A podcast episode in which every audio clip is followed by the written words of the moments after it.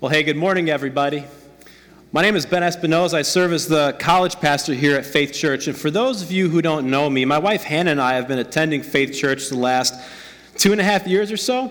We're both students at Michigan State, and I was talking to one of my professors one day, Dr. Kimberly Meyer, and she's like, hey, you should come out and check out Faith Church. We're having a Christmas service. And two and a half years later, we're still here. I'm on staff, for better or for worse. So that whole inviting people to church thing, it works sometimes. Sometimes the people you invite to church end up serving in pretty significant ways. Um, we have a son, a 16 month year old named Leonardo. His, uh, we call him Leo for short. I didn't show a picture of him at the 9 o'clock service, but there was pretty high demand for it. So here it is.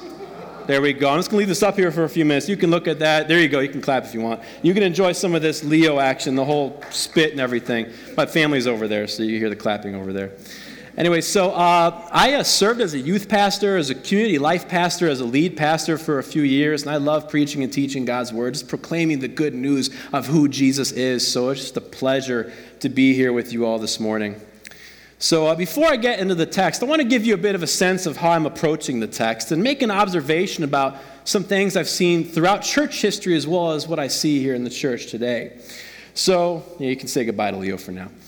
Anyway, so I'm going to show you. This is the first few lines of the Apostles' Creed. And the Apostles' Creed is a summary of what we as Christians believe to be true based on God's Word. It's what's guided the church the past 16th centuries, and uh, it helps us make sense of what the Bible teaches about God. And I just want to read to you a little bit of this. It says, I believe in God the Father Almighty, creator of heaven and earth. I believe in Jesus Christ, his only Son, our Lord, who was conceived by the Holy Spirit and born of the Virgin Mary. He suffered under Pontius Pilate, was crucified, died, and was buried. And after that, he says that he went on to go, you know, rise from the dead for our sins and all that good stuff. Now, if you're a Christian, this is what you believe, but notice what's missing here. So, after he was born of the Virgin Mary, and before he suffered under Pontius Pilate, Jesus lived 33 years on this earth three of which were devoted to uh, preaching, teaching, proclaiming the good news, healing the sick, feeding the poor. As the church, we love to talk about baby Jesus, eight pound, six ounce baby Jesus, because that means that hope is coming to the world that we celebrate at Christmas time. Then a few months later, we celebrate Good Friday, which is where we remember what Jesus did for us on the cross for our sins. Then a couple days later, we celebrate Easter, where we celebrate Jesus rising from the dead and us with him too, so we can have new life, new hope, and salvation. But oftentimes we overlook the teachings of Jesus because, frankly, they're tough to understand. And honestly, they're tough to follow. Jesus challenges us in so many ways that when we read the Gospels, accounts of his life, we get uncomfortable because Jesus' message is one of radical peace, liberation, and discipleship that grates on our modern ears a bit. It's much easier to read a psalm or a letter of Paul than it is to dig deep into the Gospels where Jesus calls us to follow him as his disciples. And candidly, I would argue that it's easier to believe in Jesus than it is to follow him. Now, this is a bit controversial, so let me explain. So, Pastor Kirk has talked a little bit about demon faith. Even the demons believe and they tremble, but they don't trust in him. I think it's easy for us as Christians to trust in Jesus. It's a lot harder for us to follow Jesus. But Jesus has said that if we want to be his disciples, we need to follow him, and it's not going to be an easy road. So, this morning, we're going to be diving into a passage of Scripture that many of us know by heart, but challenges us in some pretty significant ways. It's something that you've probably read over and over again. You've probably heard it quoted a million times. It's in Luke chapter 10. But just to give you a little bit of context for this story, Jesus has just sent out the 72 disciples to go proclaim the good news. He's given them authority on heaven and on earth to stomp on snakes and scorpions, to cast out demons in the name of Jesus. But Jesus knows that even though people will see signs and wonders from his disciples, very few are actually going to believe in his message. At the end of this whole exchange, Luke tells us this. He says, Then he turned to his disciples and said privately, Blessed are the eyes that see what you see. For I tell you that many prophets and kings wanted to see what you see, but did not see it, and to hear what you hear, but did not hear it. In other words, people throughout history have been awaiting the coming of the King, the Christ, the Messiah. and they haven't seen it yet. He's not only talking about people throughout Jewish history, but also the people of his present time as well. In other words, there are people who are awaiting the Messiah, yet whose hearts blind them to the truth of who Jesus is and his message. And then immediately after this, Luke goes into our passage for this morning. It says, On one occasion, an expert in the law stood up to test Jesus. Teacher, he asked, what must I do to inherit eternal life? Now, when Luke refers to an expert in the law, he's referring to a group called the Pharisees. And the Pharisees were sort of the religious elite. They were the leaders of the day. They were like a pastor mixed with a scholar, mixed with a teacher, mixed with an attorney, mixed with a city council person. And they oversaw a Jewish religious life in those days. And it was pretty common for people of this stature to engage in some debates, to spar a little bit, like this expert wants to do with Jesus. But as we see throughout the Gospels, this particular group of people, the Pharisees, they're very skeptical of Jesus' message. They're very skeptical of the claims of who he is. And this religious expert, who, whose name we don't even know, is no exception.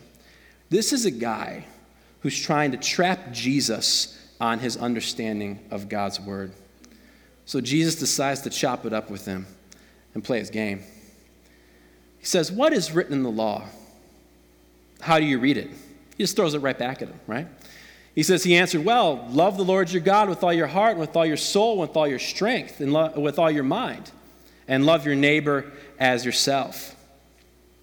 Now, this is a pretty typical answer, something you'd expect to hear from an expert in the law. The first part about loving the Lord your God with all your heart, soul, mind, and strength is from the book of Deuteronomy. It was a core teaching of the Jewish faith.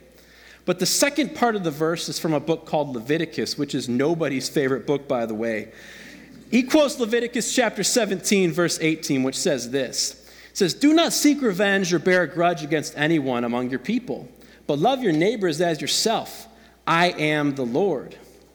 Together, these two verses constitute what was known as the Great Commandment back in those days.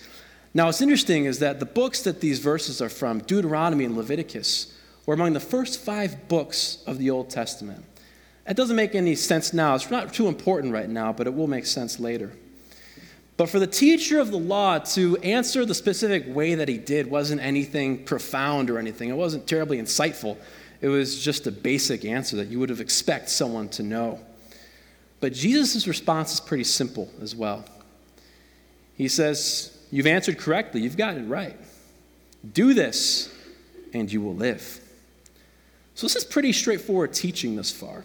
How do you achieve eternal life? You love God with all your heart, mind, soul, and your strength.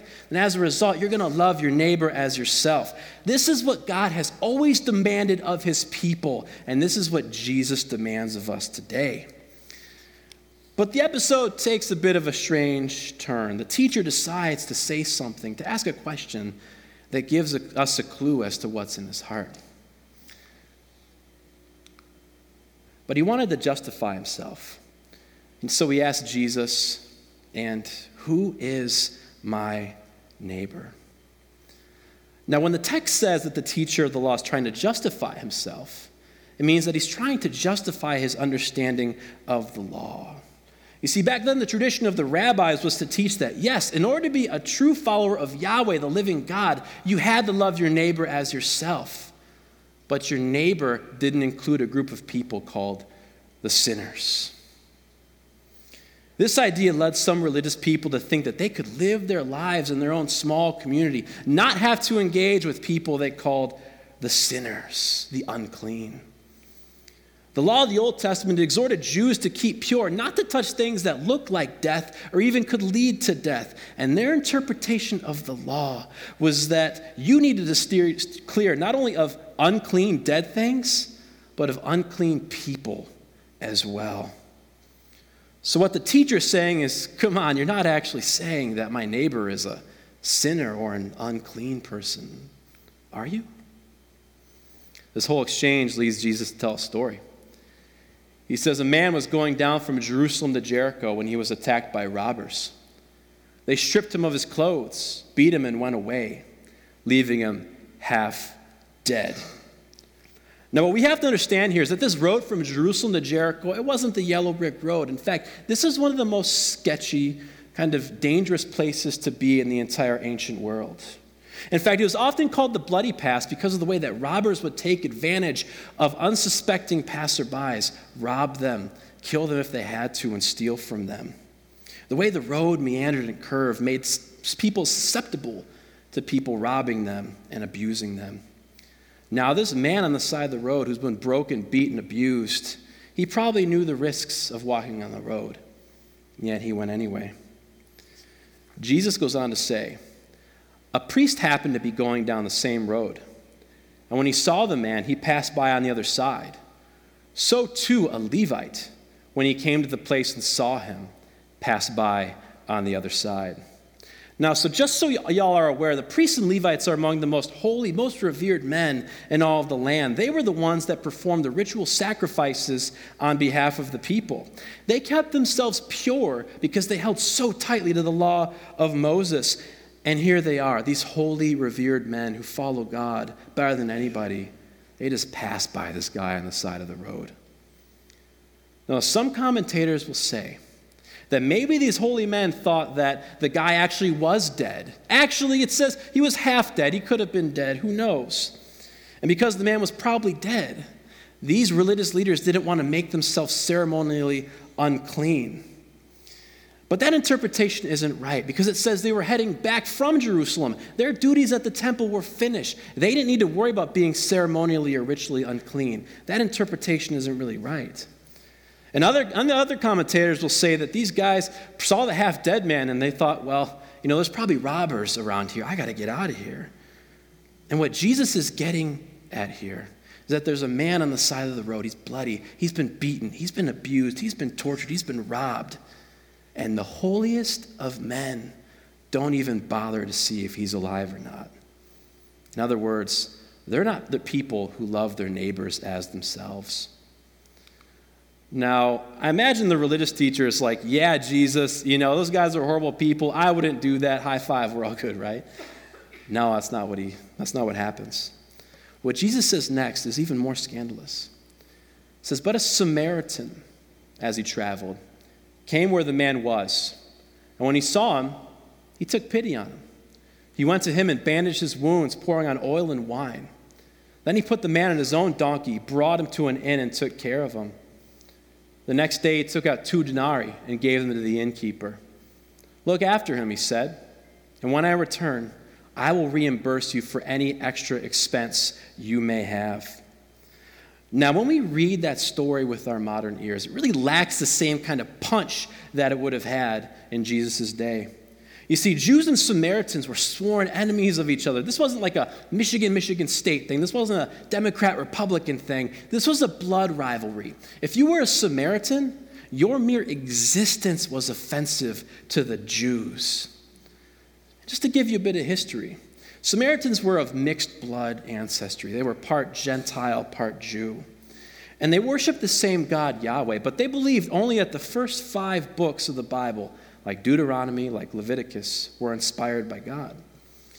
But the biggest thing that separated the Samaritans and the Jews was that the Samaritans believed that the mountain upon which Abraham sacrificed Isaac back in Genesis was a place called Mount Gerizim.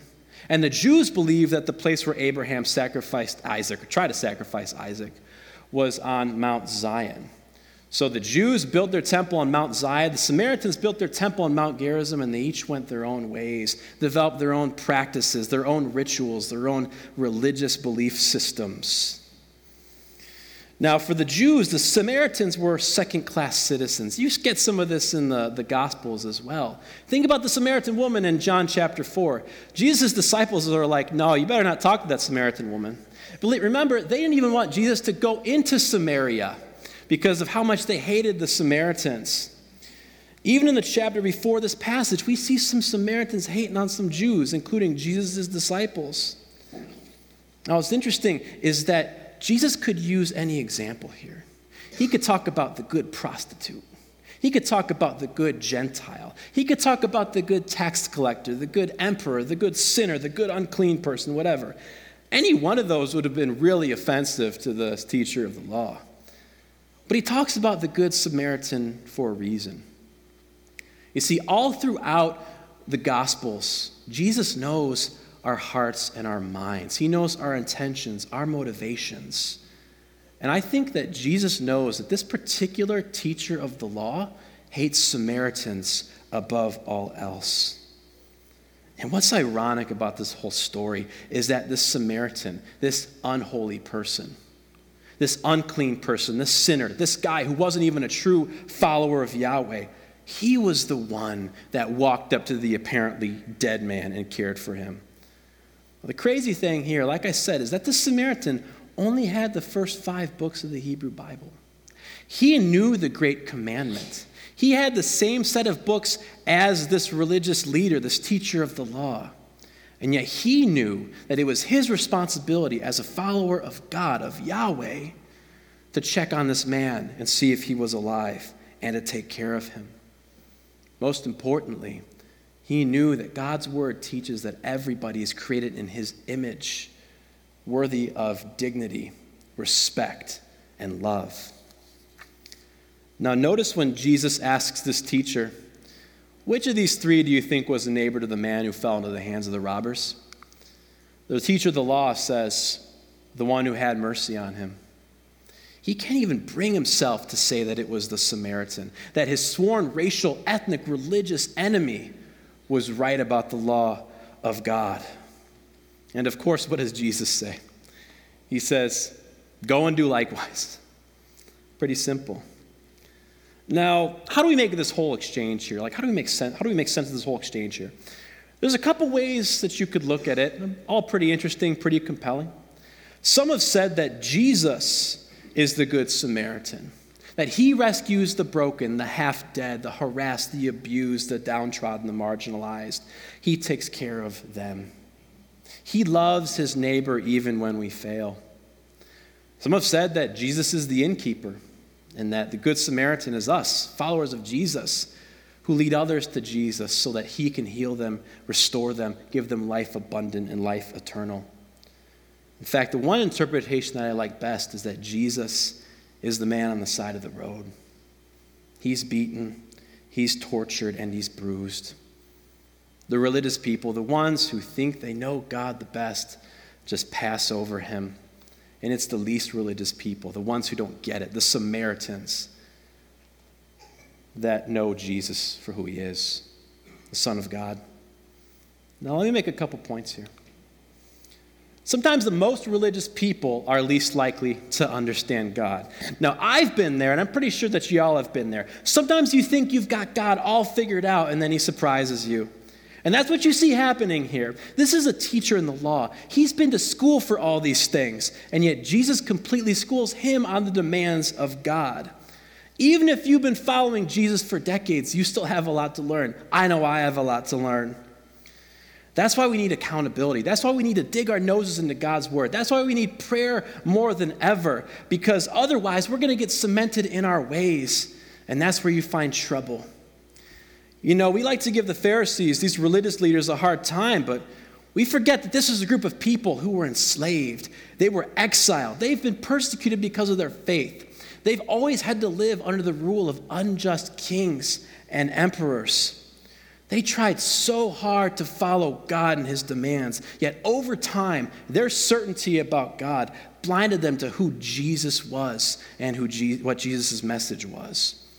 Maybe this is you this morning. Maybe you have to be doing some repenting.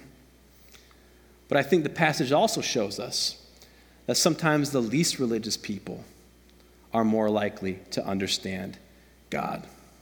Now, hear me out here because this is a bit more controversial. I've known people who don't believe in God, in fact, who might even hate God, who have schooled me on what Jesus has told us in the Gospels. I know people who don't believe in Jesus, who don't have any faith commitment, who have taught me, who have convinced me of certain teachings in the epistles of Paul. And I've gotten degrees in this stuff. I've been to school for these things. This Samaritan in the story, someone of even a different faith tradition than Jesus himself, grasps the commands of God and the priests and the Levites just don't. Maybe this is you. You are so close to Jesus. Make him Lord of your life today. So what?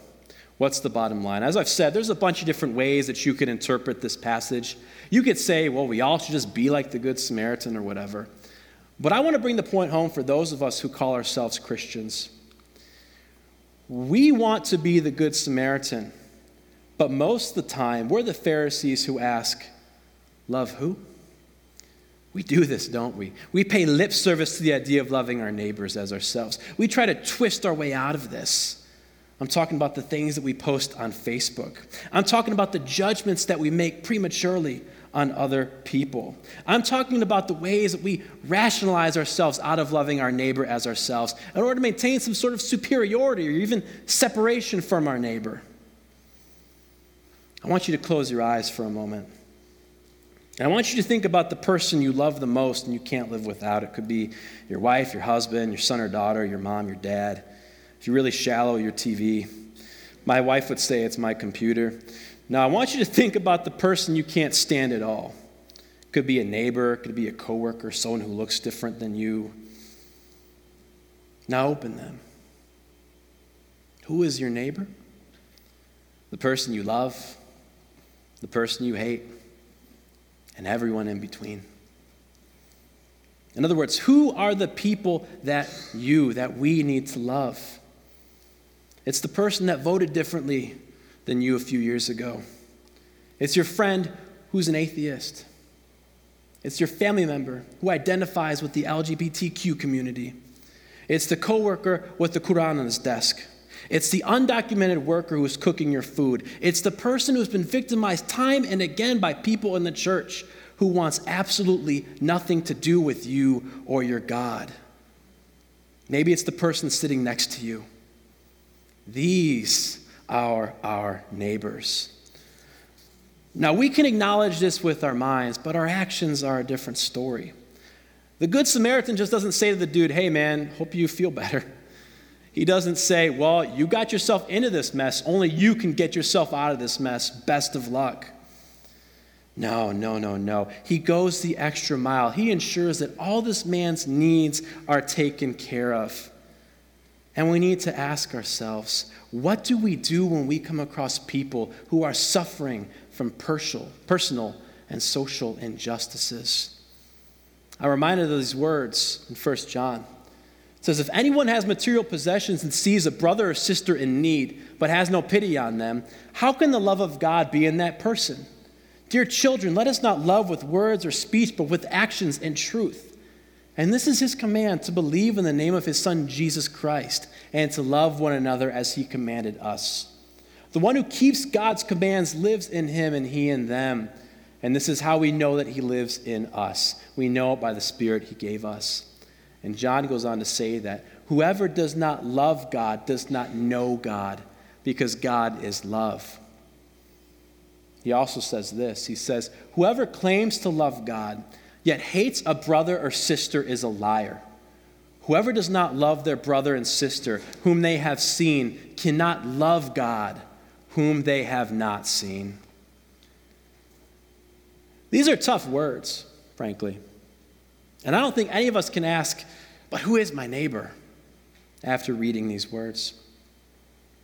If we at Faith Church want to be a community that lives to give ourselves away so that others can come to know Jesus. The message of the gospel and our lives need to look the same. They've got to go hand in hand. If we tell other people about how much they need to know Jesus but don't look a thing like him, our message is lost. No one is going to believe us. Our mission begins and ends with love. It means giving money to ministries that care for those in need. It means using whatever gifts and resources that we have in the church and the local community. It means stepping outside our comfort zones and loving others that we've struggled to love, even if our friends and family shun us, because Jesus demands it. Martin Luther King Jr. made these observations about this parable. He says, I imagine that the first question the priest and Levite asked was, if I stop to help this man, what will happen to me? But by the very nature of his concern, the Good Samaritan reversed the question If I do not stop to help this man, what will happen to him? I want to challenge you this morning. Love who? Everybody. Not in some wishy washy, sentimental way. Love people boldly, love people tangibly, because that's what Jesus has called us to do. And frankly, I believe that we have the best example to follow. Today, we're taking communion. And communion is a reminder of what Jesus has done for us on the cross, how he's paid the price for our sins, past, present, and future. And if we believe in him, if we put our trust in Jesus, we'll have life abundant now and life eternal later. The parable of the Good Samaritan reminds us not only of our responsibility to love others, but the ways in which that God has first loved us. As I pray, the worship team will begin to come up. And as we begin to worship, I'd invite you to go to one of the communion stations around the sanctuary. Take a piece of the bread, symbolizing the broken body of Christ, and take the cup, symbolizing his shed blood, blood shed for our sins. If you're not a follower of Jesus, I'd encourage you just to remain sitting, enjoy the worship. But if you choose to take communion, I want to encourage you to think about what God has done for you in the past, what He's doing for you now in the present, and what He will do for you in the future. Think about the ways that He is calling you to love other people as He has first loved us. Maybe we need to be doing some repenting. Maybe there's people that we know in our hearts and our minds that we haven't done a good job loving. This time is a reminder of what Jesus has done for us, the love that He's shown for us on the cross, and the love that He demands that we have for other people. Jesus came, died, rose again. And if we put our faith, hope, and trust in Him, He will save us and give us life abundant and life eternal. That's the gospel. That is good news. Jesus has loved us so that we can love others better and with abandon. Will you pray with me? Dear Heavenly Father, forgive us for the ways that we fall short, the ways that we don't obey the great commandment, the ways that we don't love you the way you deserve to be loved, and the ways that we don't love our neighbors the way they deserve to be loved. Lord, please forgive us of the ways that we fall short in love. But we thank you because you have provided a path back to you. You have provided a way by which we can begin to love others. If there's any here who are looking for your love, Lord, I pray that you reveal yourself to them, that they would know you and get a taste of that abundant life that you promise us. And if there's people here who need to be doing some repenting, Lord, you will forgive them. And I pray that you'll empower all of us to be agents of redemption and love in this world that's marred by brokenness and hate. Help us to be your disciples because that's what you've called us to do. We love you, Father, because you first loved us. Help us to love others in the ways that you've shown us that you love all people. We pray this in the great and mighty name of Jesus. Amen.